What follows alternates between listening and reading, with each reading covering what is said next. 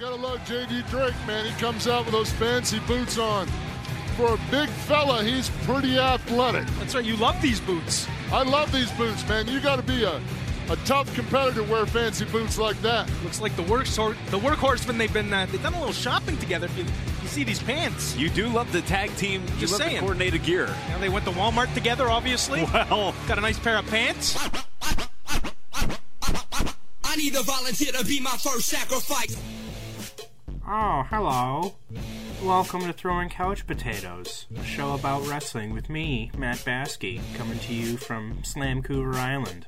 This is a show where I talk about all the wrestling that I watched in the past week, this episode covering everything from January 29th to February 4th, and uh, in which time I watched about 109 wrestling matches. Is that a lot? Feels like a lot. Feels like too much. Anyways, let's talk about each and every one of them, shall we? But first, wind that clock back about 24 hours because we got to talk about the Stardom Triangle Derby Night 8 from the 28th of January. Um, this show, I've I, basically for the Stardom Triangle Derby shows, I've only been watching the tournament matches from this point because uh, your boy is getting some triangle fatigue. But uh, we're reaching the end of this tournament here, so let's go through it. Classmates versus Bari Bari Bombers. I feel like I haven't seen Classmates wrestle too much in this tournament, but anyways, uh, this was a 2.75. Uh, a fairly decent uh, six woman tag, but like I mentioned before, I'm starting to get a little wary of these matches. They're feeling a little samey for me, uh, which is also why I gave 2.75 to Oedo Tai versus Club Venus. Uh, I like both teams, but uh, not a whole lot was standing out for me in these matches, and that was especially the case for Abarenbo GE and Unique Glare afterwards, which I gave a 2.5. It was, um, yeah, at this point, uh, these matches need to do something a little out of the bag to surprise me, and uh, the show wasn't doing that for the first half or so. But following that, we had Mahime with Lady C against the Neo Stardom Army, and this one had a lot more character and a lot more going on. You, especially, was uh, a star in this match, so I gave that one a 3 out of 5. As I did Queen's Quest versus Prominence. Um, I had pretty high hopes for this match in particular, but uh, it was solid, good stuff. Uh, gave it a three out of five, but yeah, uh, excited for this tournament to end so I can start watching some Stardom like singles matches. Uh, yeah, because this maybe went on a little too long. But uh, after that, on the 29th, uh, DDT had a show, The Sweet Dreams. Or Sweet Dreams. It was uh, the end of a tour. I checked out mm, about two thirds of the card, I'd say. Uh, but I would definitely recommend you check out the opening match, the 30 person no fee rumble. Uh, I don't know if it means that nobody in the match had to pay a fee to be in, or or if they're unpaid. I don't know what the name means, but this is uh, DDT comedy wrestling at its finest. Just the amount of weird shit going on in this match. The the amount of time I spent just in complete abject confusion and wonder. I mean, this was uh, a, a battle royal that had everything. It had robots. It had little kids and and old men, and it had a fat tiger mask, and and it had Oscar sort of with an H. Uh, yeah, this match is just bonkers. It's so wonderfully weird. Uh, definitely check it out if you have a Wrestle Universe account. I gave it a 3 out of 5, which for a comedy match is very high praise indeed. Uh, I checked out Toi Kojima, Yuki Ueno, and Shinya Aoki versus Hikaru Mashida, Phantom Sak Toba, and Yukio Sakaguchi. This one was kind of interesting for me. I liked how the um, more wrestling focused team was basically fighting guys that were really presenting like MMA boxing style. Uh, and there was a a point where Ueno was getting his fucking ass kicked by I think Toba.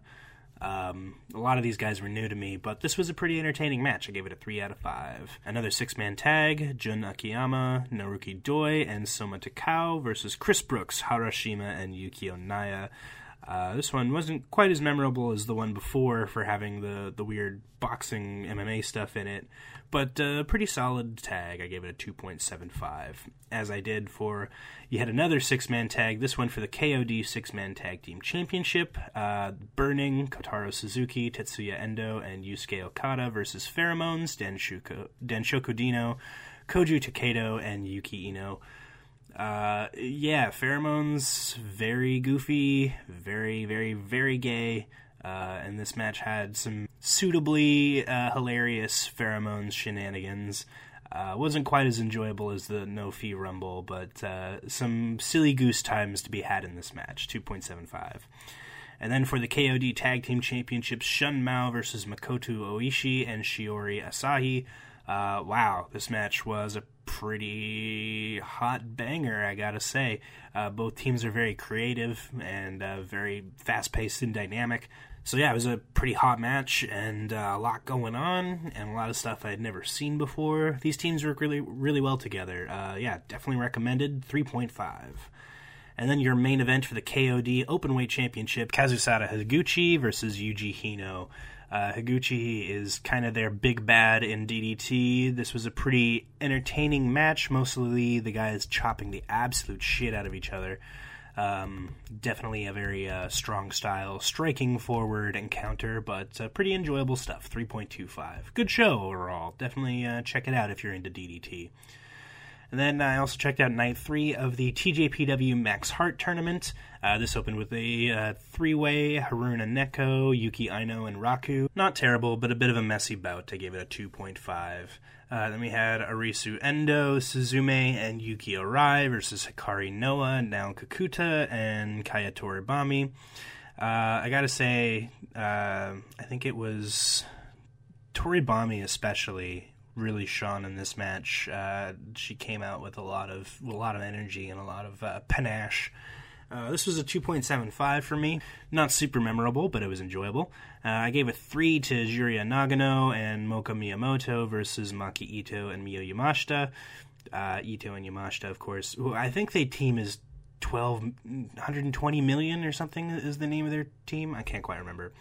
But uh, yeah, they're an enjoyable tag team, and uh, the this was a semifinal in the tournament. Good stuff, three out of five. And then your other semifinal tournament match, Miyu Watanabe and Rika Tatsumi versus Hyper Mizuho and Shoko Nakajima. Uh, this one had a little less of the Hyper Mizuho shenanigans that I've come to enjoy from her matches. This was a little more of a competitive bout, but it ended up getting the job done. Solid main event, three out of five. And then we move over onto the 30th to the 100th episode of AEW Dark Elevation. Or is it just Elevation? I still don't know. This opened with Red Velvet versus Space Jesus Billie Starkz.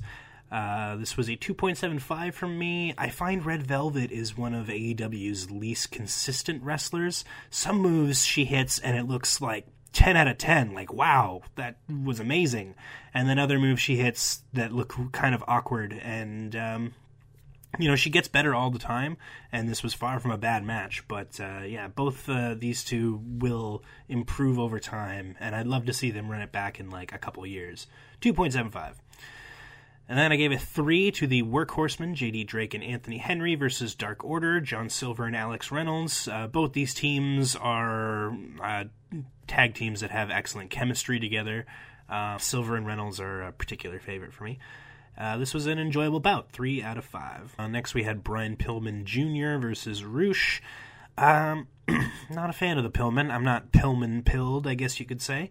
Uh, this was only a 2.5 for me. I just don't get what I'm supposed to latch onto with him, and uh, you know, Rush could only make this match so good. Uh, and then we had Athena and Diamante versus Yuka Sakazaki and Sky Blue. Great seeing Yuka and AEW so much lately, and they're definitely building up to Yuka versus Athena at Supercard of Honor, which is going to be really awesome. Uh, this was a fun tag match. I gave it a 2.75.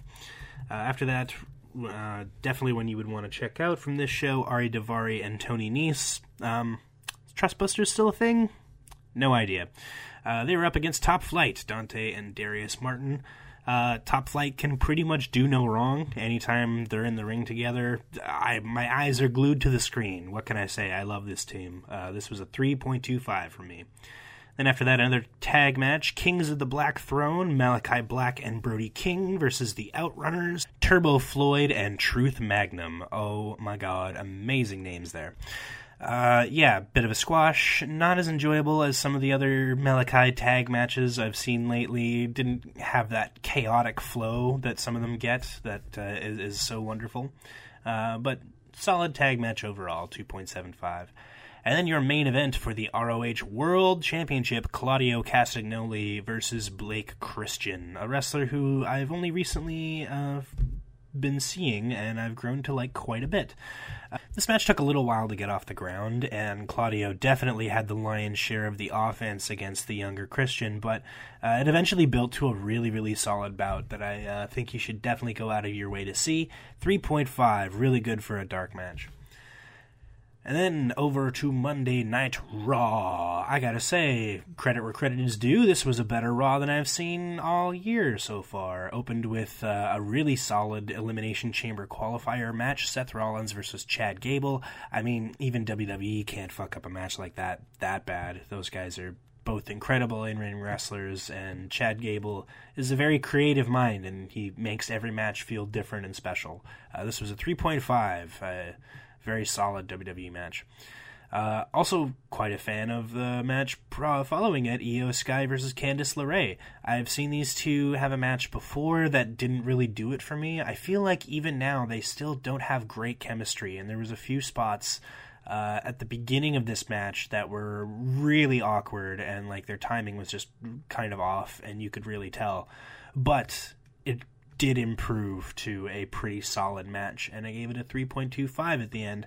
However, both wrestlers are more than capable of, of doing a, a better match than this, and it's just weird that they don't seem to click.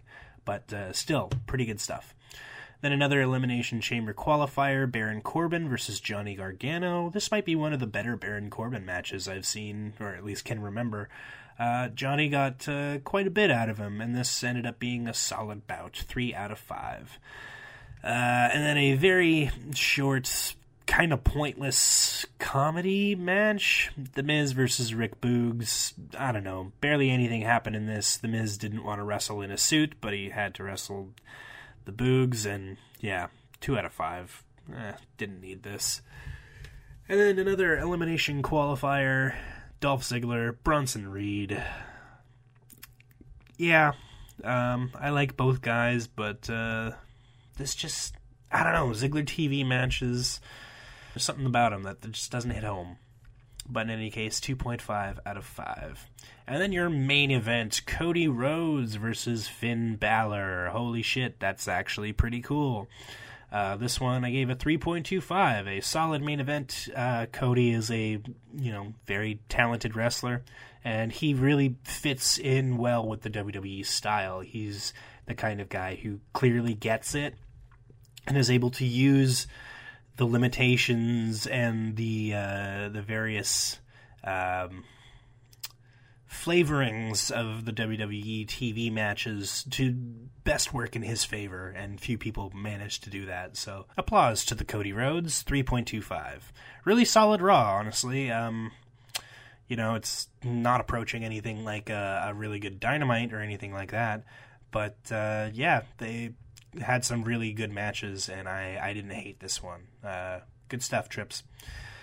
Then we have AEW Dark opening with the Wingmen, Ryan Nemeth, Cezar Bononi, and Peter Avalon versus Top Flight, Dante and Darius, and AR Fox.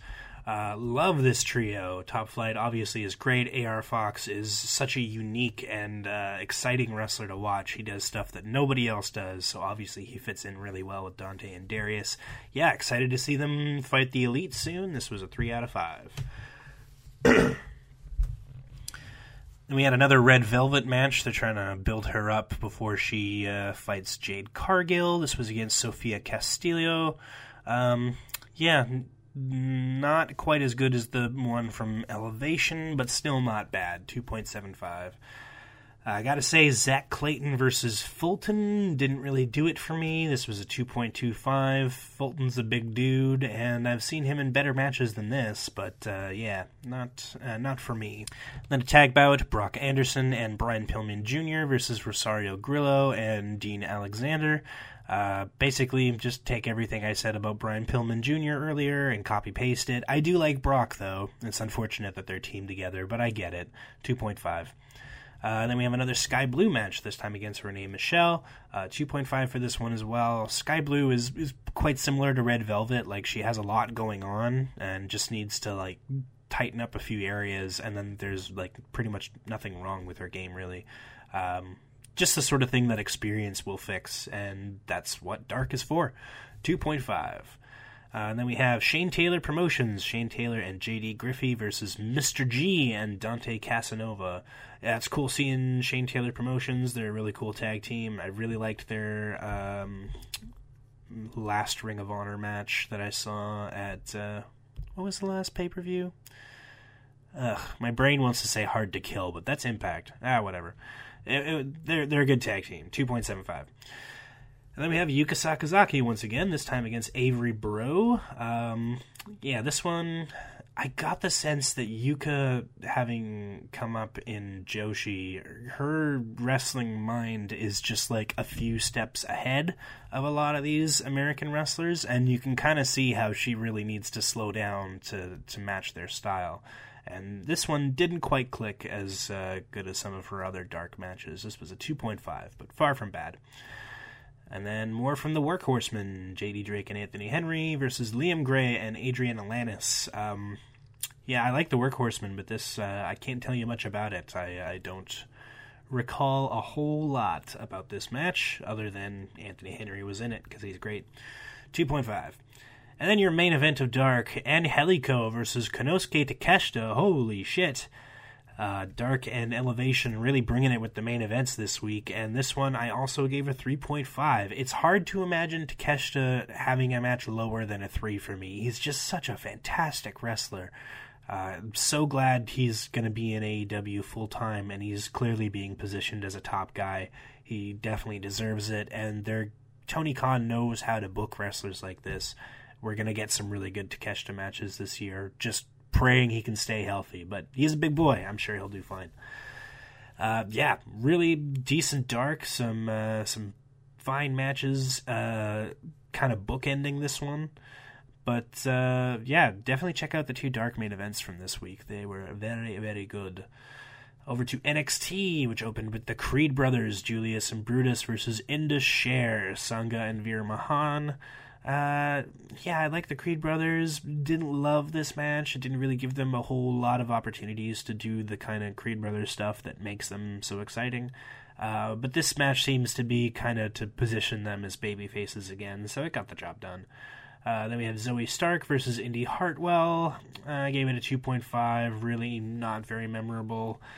I know everyone's making a big deal out of Zoey Stark's uh, finisher on this on NXT. It's some kind of like top rope springboard flippy thing from the outside. Uh, it doesn't work when you say Zoey Stark has the best finisher in wrestling when Sol Ruca is around and she has the Sol Snatcher. Like, eh, the commentary on NXT is its biggest hindrance, I gotta say, and uh, that becomes especially evident when you see Vengeance Day. Oh, looking forward to it. Uh, then we had Dijak versus Von Wagner. Oh, Von Wagner is just like the epitome of forgettable NXT wrestler for me. Uh, Dijak's alright, though. This was a 2.5. And then, oh, finally, a good match. We have Tyler Bate versus Axiom. Uh, it's hard to imagine Tyler Bate wrestling a bad match. Just the stuff that he does in his regular offense, that, uh, you know, like his, his signature moves. It's all stuff that you don't see anyone else do, and he does it like Tyler Bate does. Um, so it's he's a fantastic wrestler for me, and I'm always happy to see him. And Axiom can have a good match every now and then. Uh, he's kind of hit and miss, but so far I've seen a couple of good bouts from him. This was a 3.25, um, better than the standard uh, NXT fare. Then we had Dani Palmer versus Stevie Turner. Uh, oof, can't tell you anything about this match. Uh, very forgettable, 2.25.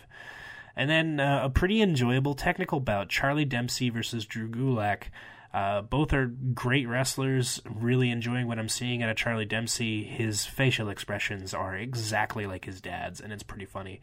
Um, however, I feel like this match just needed a little more room to breathe, a little more time to really let these guys do their technical thing. Uh, I know a lot of people like this match probably a little more than I did. I scored it at a 2.75. Maybe I should have been a little more fair to it, but uh, yeah, really good stuff. It's trending more towards a 3 than a 2.5. And then your main events a triple threat tag match the Dyad, Rip Fowler, and Jagger Reed versus Edris Enofe and Malik Blade versus Chase U, Andre Chase, and Duke Hudson. I gotta say, all of these tag teams have cohesive identities. They all are trying to do different things and be different things. And Enofe and Blade are really solid high flyers, and the Dyad are very dependable veteran wrestlers. So this ended up being far better than I expected it to be. I gave it a 3.25. Um, Chase U is pretty fun, and Enofe and Blade, they can do some pretty big jaw dropping spots uh, yeah, I'd say out of all the areas of NXT, maybe the tag division is the best off. The men's tag division, that is. Uh, yeah, I don't even know if they could justify having a women's one right now, but they do. Moving over into February, though, we started off with, hey, it's Dynamite. Oh, man. And it's another smoke show. This one opening with the third match in the Jon Moxley Hangman Adam Page trilogy. Uh, and it doesn't even look like they are done. We might be getting one more out of these two, which is fine by me because all of their bouts so far have been exquisite. This one was a 4 out of 5. Um, I like just how this storyline just sort of keeps building on itself and it doesn't insist on having any crazy jaw dropping spots. It's just these guys keep coming back and having a bigger fight each time. Uh, yeah, really enjoying it. And I'll, I'll be happy to see what is probably going to be a lights out match. That's what I'm expecting this feud to end in.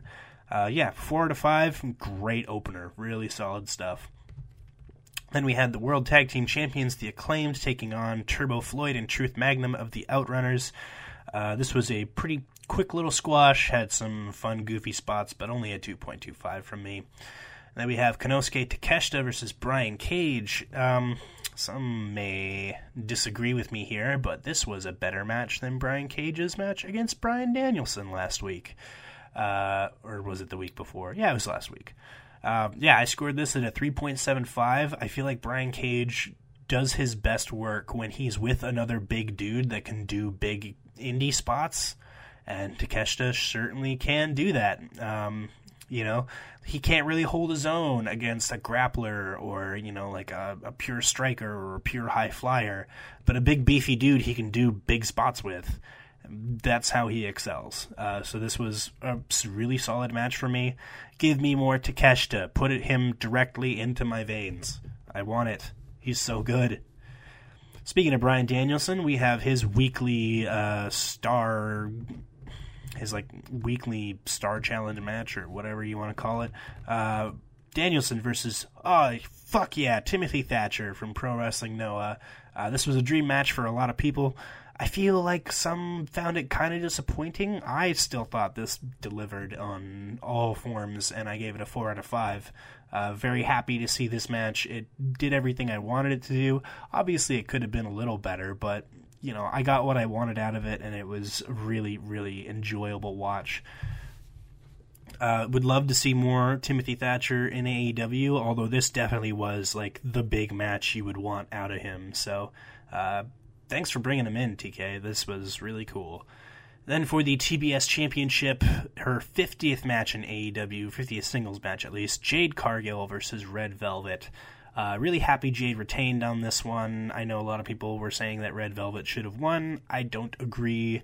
Uh, I feel like there needs to be a really big challenger for the first person to beat Jade. Uh, it needs to feel huge. And uh, Red Velvet winning would be a shock, but it wouldn't feel huge. And I'm glad that they had some restraint on there. 3.25, though. This was a really enjoyable bout. Uh, these two have wrestled a few times before, so they, they work pretty well together. Uh, definitely worth your time. And then the main event for the TNT Championship, no holds barred, Darby Allin versus Samoa Joe. Aw, shit. Uh, Darby Allin, what a month this guy had. Like, his TNT Championship run was just lightning speed and full throttle all the way through.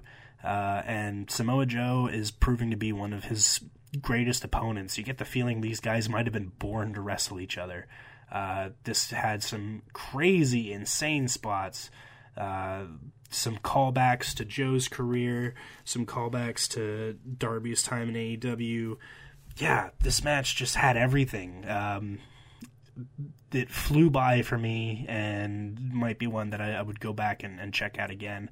And I would say it was definitely the best of all of Darby's TNT Championship defenses. 4.25. Go out of your way to see this match. It was an absolute smash. Uh, yeah, once again, really solid dynamite. Tony Khan has just been knocking it out of the park lately, putting up killer cards that deliver wrestlers that the fans want to see there's so much to be excited about in AEW right now. It's really, really great, and I cannot fucking wait until Revolution. It's, I mean, we only know like one match on the card, but it's already my most anticipated wrestling event, other than Defy Year Six this week uh, on fucking Saturday in Washington Hall. Um, yeah, I can't imagine I will see a better live card this year, and you will be hearing all about it next week. But over to Impact for now on the second, which opened with, uh, or no, this was actually on YouTube. Uh, Jonathan Gresham versus Aiden Prince. Uh, this was had a little more meat than a uh, Gresham squash match. Prince got a little more offense than some of his uh, opponents have recently, and this was a pretty enjoyable one as usual for Gresham. Uh, this was a 2.75 for me. And then your actual opener, Bullet Club, Ace Austin and Chris Bey versus Kushida and Kevin Knight. Oh man, what a match! Uh, these teams are both capable of doing crazy shit. They're full of ideas and they work really well together. There was some jaw dropping stuff in this match. Um, worth checking out Impact just for this match, honestly. I gave it a 3.75. Really good stuff. Uh, following that, we had Giselle Shaw versus Savannah Evans. I like Giselle quite a bit, and Savannah has been pretty solid. Been seeing a lot of her on Impact lately. Um, good match. Give it a 2.75, but nothing really to write home about. It was better than the uh, following match Crazy Steve versus Sheldon Jean. Bit of a squash. Crazy Steve is alright, but uh, doesn't really do anything that lights my brain on fire, you know? Uh, but again, still better than your next match, Johnny Swinger versus Kenny King. Uh, I don't remember much about it. I think it was really short. Um, yeah, really quick squash, 2.25. And then your main event, an eight-man tag, Josh Alexander, Frankie Kazarian, Yuya Uemura, and Rich Swann versus The Design, Deaner, Angels, and Kon, and Callihan. Uh, this one, it was a, one of those matches that took a little while to get off the ground and uh, you know I kept thinking like with the amount of guys in this match and the amount of time left in this show, you know they should really just go full tilt and just try and do some crazy shit and make it memorable. And unfortunately, um, they were just taking their time with the beginning of it, and I feel like once the match really started to like come to a full boil, uh, the show was almost over. And I gotta say, the biggest complaint I would have for this match is needs more Yuya. Put more Yuya in your show. Impact. If he's still around, you should be using him more. He's awesome. Uh, but this was a three out of five. Pretty enjoyable match. Uh, nothing to complain about really, but uh, I feel like they could have really delivered something special if they had uh, maybe planned it a little better. But everything on Impact pretty much shines over what happened on main event that week Shelton Benjamin versus Damon Kemp. Uh, love Shelton. Yeah. Not a whole lot going on here. 2.25. And then another Akira Tozawa match, this time against Tony D'Angelo. I feel like Tozawa uh, does his best getting squashed and then not dying right away.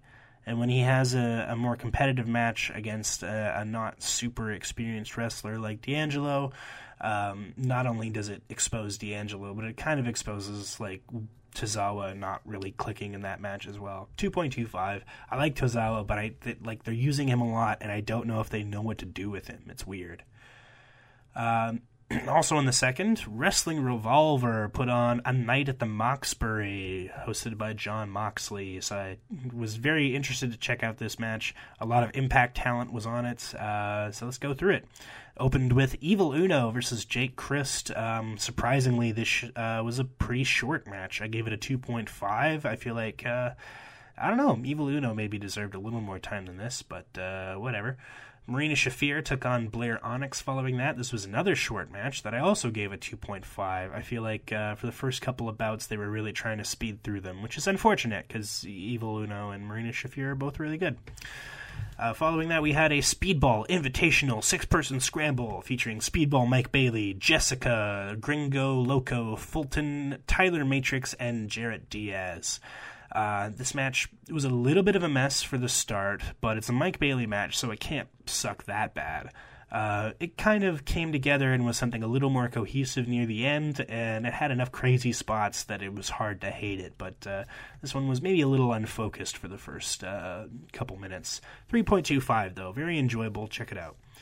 Following that, we had Wheeler Yuta versus JT Dunn in a pure rules match with Jon Moxley on color commentary. Uh, I really like this one.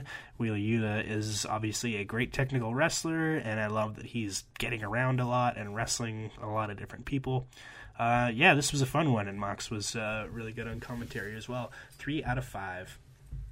And then for your Wrestling Revolver Championship, a uh, no DQ match Steve Macklin versus Crash Jackson. I don't normally care for hardcore matches, but this one was short and sweet and uh, didn't waste any time and had some pretty crazy spots. Uh, Macklin breaking a door over Crash Jackson's head, and every time he broke it into a smaller piece, would just keep smashing it, was admittedly pretty awesome, and I popped kind of hard for it.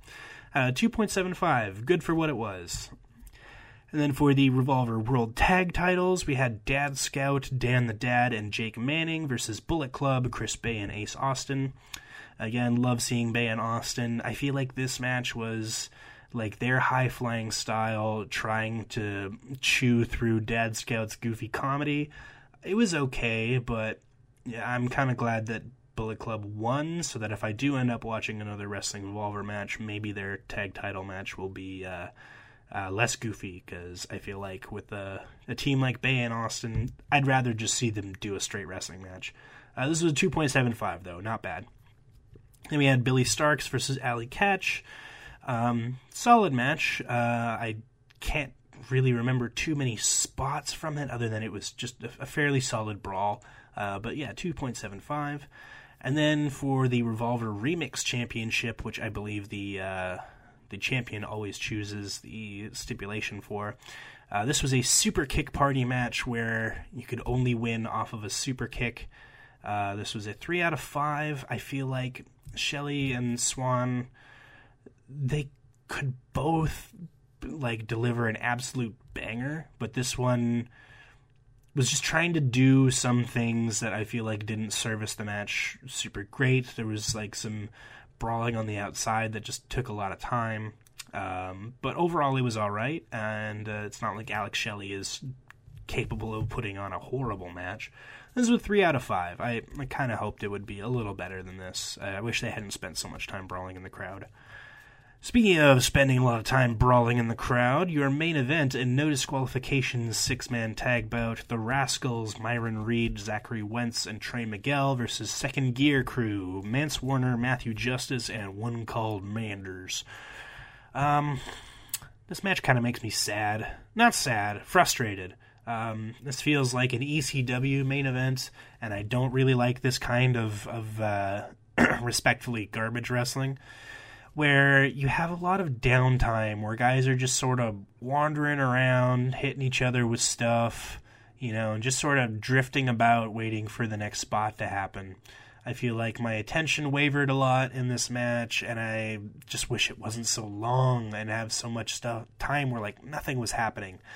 Uh, yeah, not for me, not my type of match. It's a 2.75, but for the amount of time and resources put into it, this is not a good 2.75.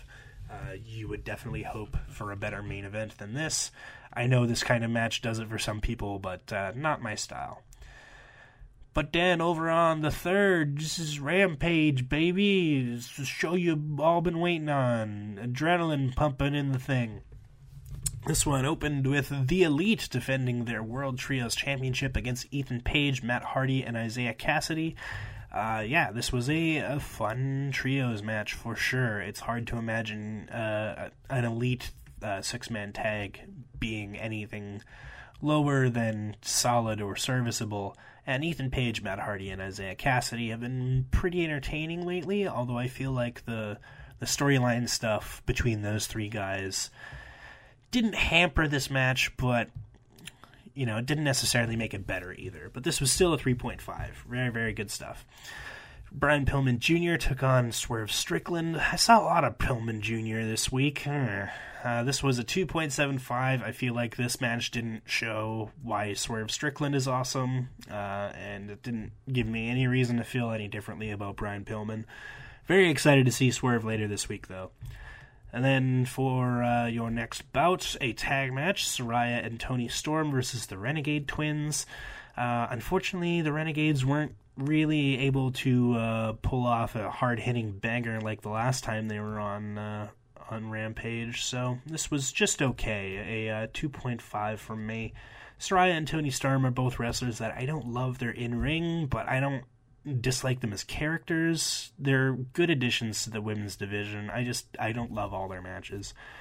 And then your main event, it's Christopher Daniels versus Rush, uh, both former Ring of Honor World Champions. Uh, Daniels has put on a lot of good matches lately, and this one wasn't quite as good as those. I gave it a 2.75. I feel like it just didn't quite get to the part where um, it really feels big for a, Daniels match because uh, usually that happens, and he's had some real bangers lately. But this one was just okay, two point seven five. Uh, so I had a lot of good stuff to say about Raw this week, but unfortunately I can't say the same thing about SmackDown. This one opened with Braun Strowman and Ricochet versus Imperium, Ludwig Kaiser and Giovanni Vinci. Um, yeah, I don't like Strowman and Ricochet as a team. Well, mostly I just don't like Strowman, and I wish Ricochet was doing something better. Um, Imperium is good, though. I don't quite remember much about this match, however. Like, there were some fun spots that uh, Ricochet was doing, just kind of like jumping off of Braun, but. Uh, yeah, unfortunately, it made Imperium kind of look a little stupid. Anyways, 2.5, whatever. Following that, for the WWE SmackDown Women's Championship, again, Charlotte Flair versus Sonya Deville. Jesus, guys, did you really feel like this match was something that we really needed twice? On TV, no less. Um, yeah, this felt pointless. It was worse than their previous match. Uh, it, it, really made Sonya Deville look like a bad wrestler. It made Charlotte look like a bad wrestler. And they were like posting gifs on Twitter of stuff in this match that just flat out didn't work. I feel like this really exposes what WWE does to people's brains. Is it like tries to train them to not know when stuff like this is just plain bad and you know they're they're out there on Twitter trying to like show you a botch as if it's something that you're supposed to applaud and be excited for. Uh, yeah, this was really really awful. Um, well, okay, maybe that's a little harsh because I only get, ended up giving it a 1.75. But you got to understand that anything lower than a two for me is like that's pretty bad. Like a a one would be like two people who can barely wrestle at all, and this is Charlotte fucking Flair. So 1.75 honestly is embarrassing. Don't watch this match. Skip it. Uh, and then we have the Brawling Brutes, Ridge Holland and my best friend Butch versus the Viking Raiders, Eric and Ivar. Uh, yeah, too much Ridge Holland in this match, not nearly enough Butch, and fuck the Viking Raiders, smash white supremacy, 2.5. Then the Elimination Chamber qualifier, Fatal Four Way for the women's uh, chamber match. I guess they're only having one qualifier uh, before this one, or, or, maybe they're having another. I can't quite remember.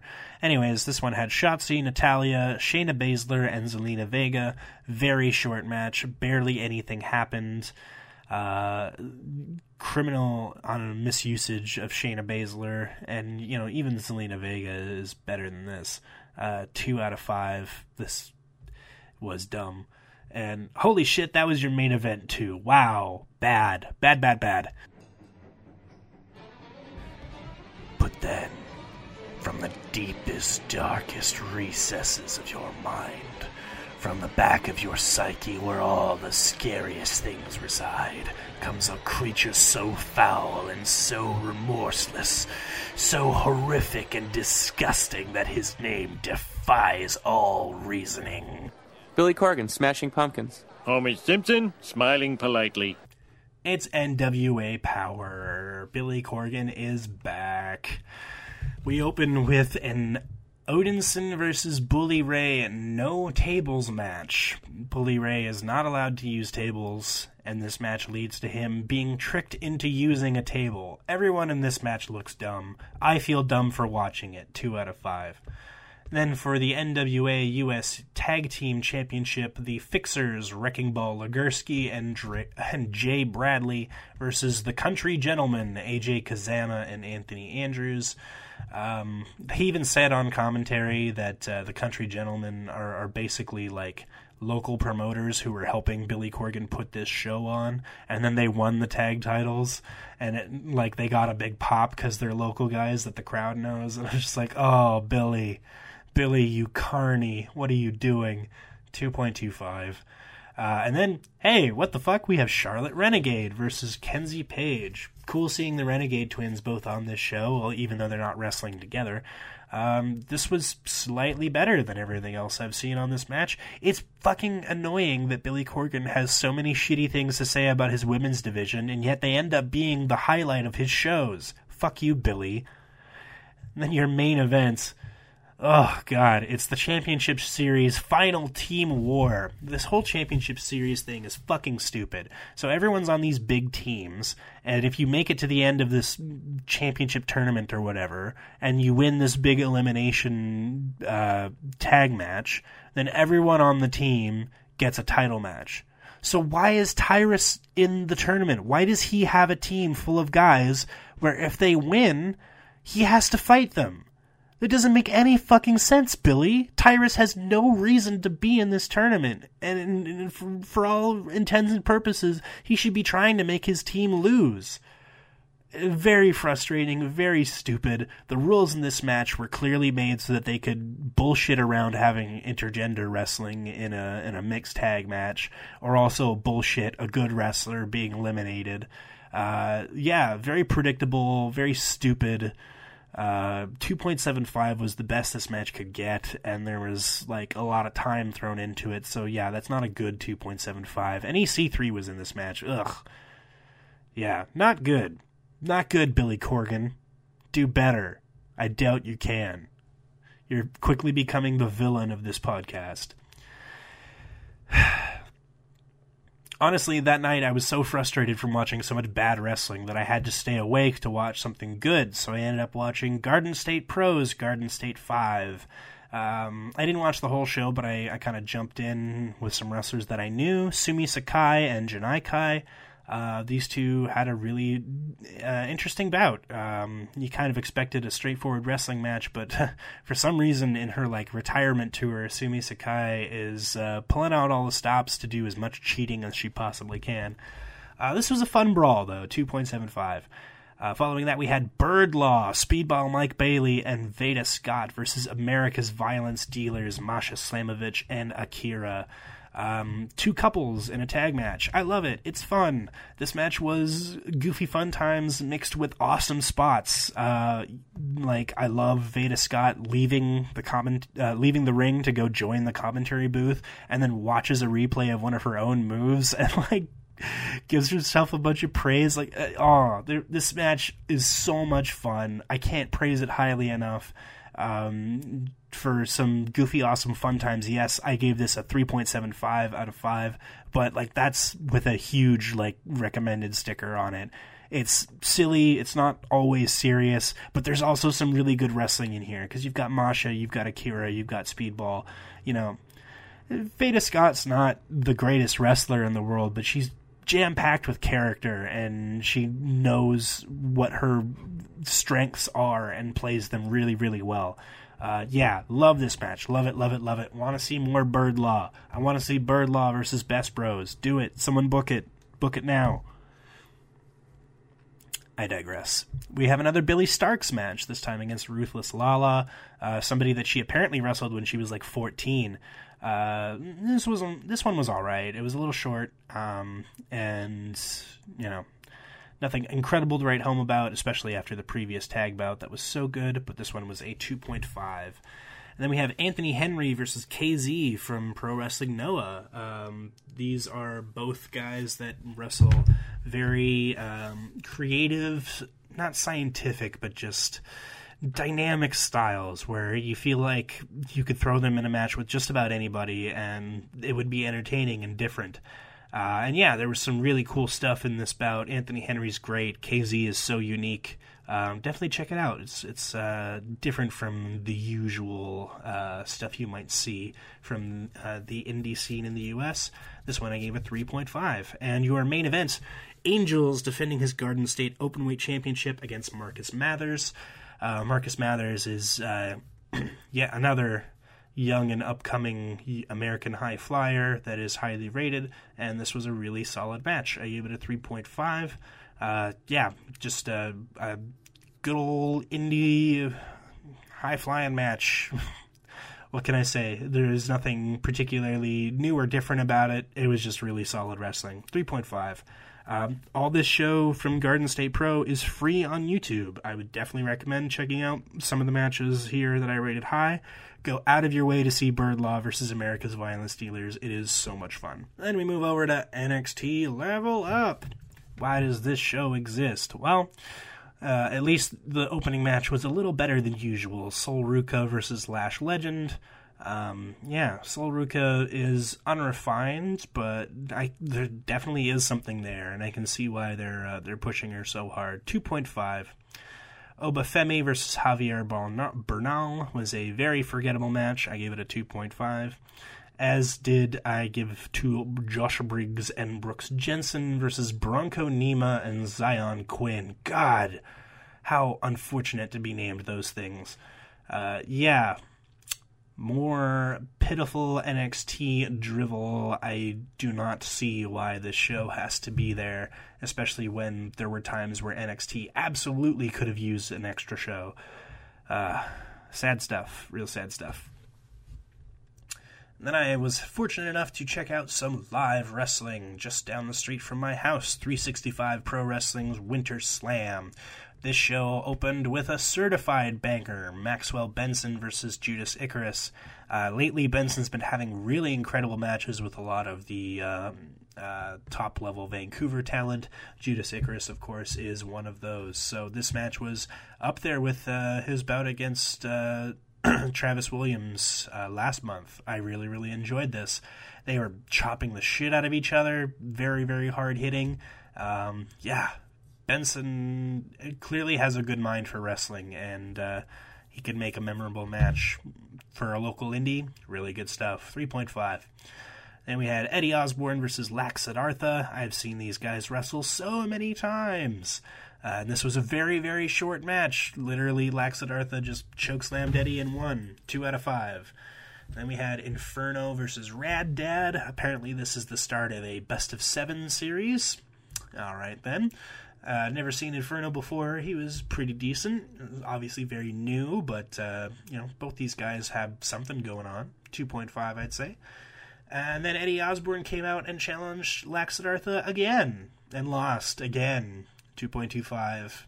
Love Eddie, but uh, yeah, just some big guys doing a couple big moves for a couple big minutes, and then it's over. Then for your 365 Combat Championship, Devon Shooter versus Liza Hall. Uh, this was a really enjoyable match. Love Devon Shooter. He needs to be booked more around BC. He is such a professional. He knows what he's there to do and does it very, very well. And Liza Hall I mean, this was worlds better than her match against Jody Threat. I feel like these two had uh, some pretty solid chemistry, and uh, yeah, this was a fun one.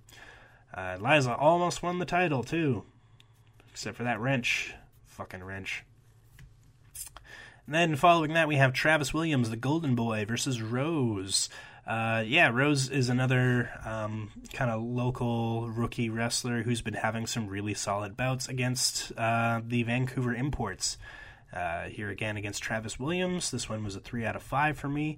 Uh, yeah, Travis definitely elevated this match to something uh, really, really good.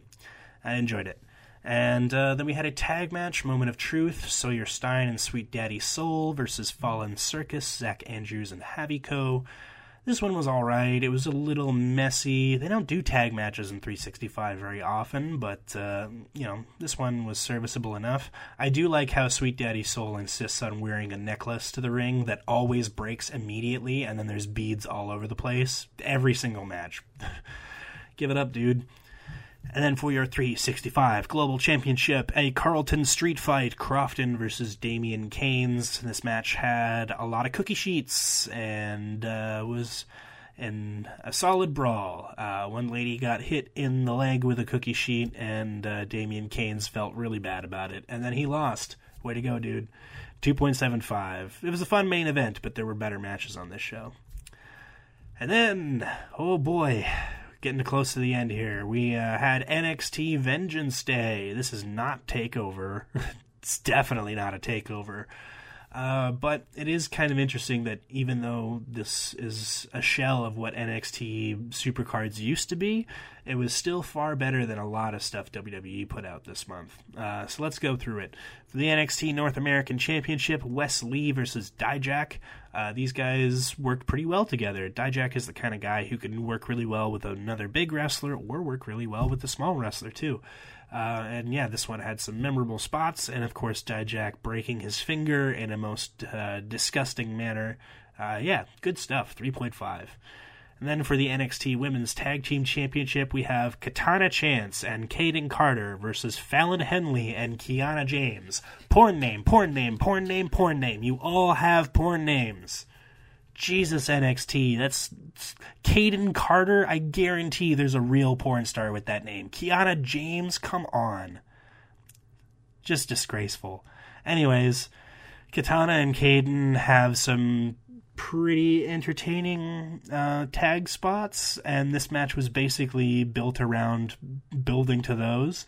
Uh, but then they lost. I imagine they might be getting called up to the main roster soon. This was okay. I mean, Katana and Kayden have some fun duos moves, but yeah, I don't know. 2.75.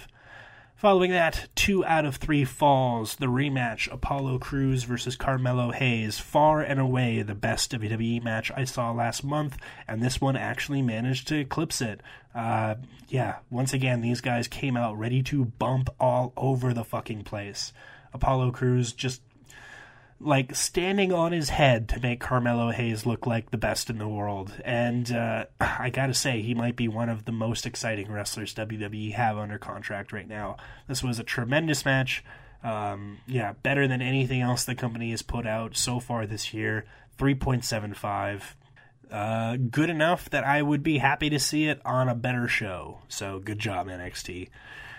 And then for the NXT Tag Team Championship, a fatal four way The New Day versus Pretty Deadly versus Gallus versus Chase U.